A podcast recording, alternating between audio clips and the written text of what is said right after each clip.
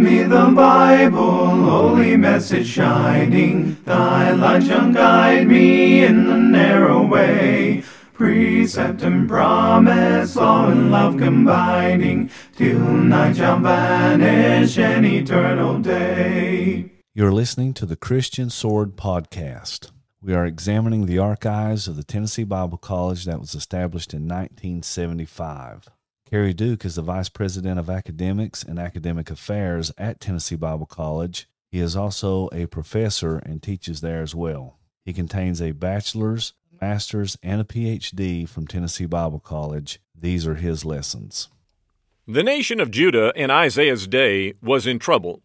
In Isaiah chapter 8, we find another reason why they were in this bad situation before God. Let's read Isaiah 8, verses 19 and 20, and I'll be reading from the King James Version. And when they shall say unto you, Seek unto them that have familiar spirits, and unto wizards that peep, and that mutter, should not a people seek unto their God, for the living to the dead, to the law and to the testimony? If they speak not according to this word, it is because there is no light in them. The problem was that the people looked to the wrong direction for answers. They had the Word of God, they had many of the Old Testament books, and they had the prophets of God, and that's where they should have gone for guidance. But they looked somewhere else, not to highly educated men, not to powerful leaders, and not to rich men. They sought information from the spirits of dead people. They went to mediums who claimed to talk to the dead. Look at verse 19 again. He calls these people who claim to do this familiar spirits and wizards in the King James Version. The New King James Version has mediums and wizards.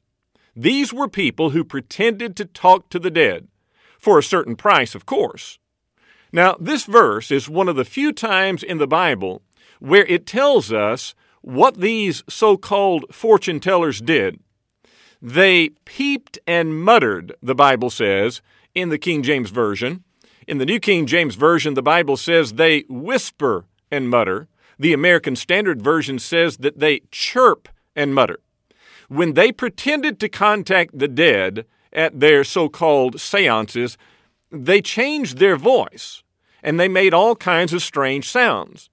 Now, they do the same thing today. They might use ventriloquism. They talk in a low, eerie voice. They make sounds to confuse their so-called clients. And with some, it worked. It got their attention. Now, in the Old Testament, God strictly forbade this. Deuteronomy chapter 18, verses 9 through 14 says that God did not tolerate it. But like other things God said not to do in the Old Testament, these Israelites, many times, did this anyway. So this was a problem in Judah. They tried to talk to the dead on behalf of or for the living. Verse 19 says, for the living to the dead. In other words, they were seeking the dead on behalf of the living. Now, Isaiah said in verse 20 that they should have looked to God, not to the dead. They should have sought the law of God for direction, but they turned away from the Word of God and looked to witches and mediums for guidance. Why? How? Well, one reason is the same answer that we give to the question, how could so many Jews in the Old Testament turn to idols? It's because these mediums told the people what they wanted to hear. When they claimed to contact the dead, they didn't say that the dead person told them to stop lying and worshiping idols and getting drunk and committing adultery. They eventually told them some kind of prosperity was coming. Sometimes maybe a curse, but usually, for the money, they said that something good is going to happen in your life. Does this happen today? It sure does. Have you noticed that there are more TV shows today about ghosts and people who claim to talk to the dead than ever before? Why is there such an interest in this kind of foolish superstition? Isaiah gave us the answer many centuries ago. It's in verse 20. He says, it's because there is no light in them. Isaiah said that when people claim to speak supernatural wisdom, there's one sure way to put them to the test. If what they say is not according to this word, that is, to the law of God, the Word of God, you can be sure they are in the dark. They are not in the light. And how true this is today of so many people in so many other ways. Many people speak out. They give their opinions. They are loud and they are strong in their views about what's right. But the question should always be this: do they speak according to this word, that is, the Word of God? If not, there's a reason. They may be very educated. They may be very intelligent. They may be recognized by a lot of people as authorities on the subject.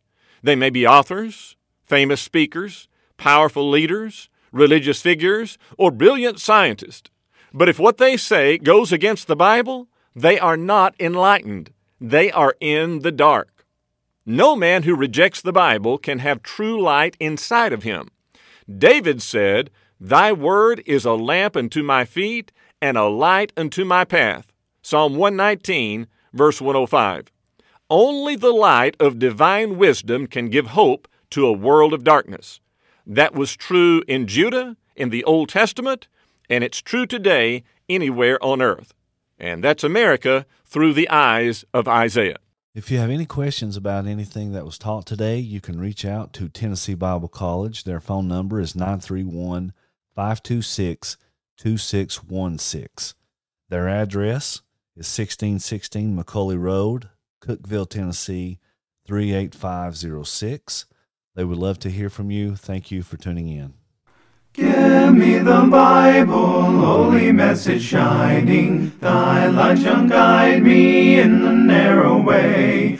Precept and promise, law and love combining. Till night shall vanish and eternal day.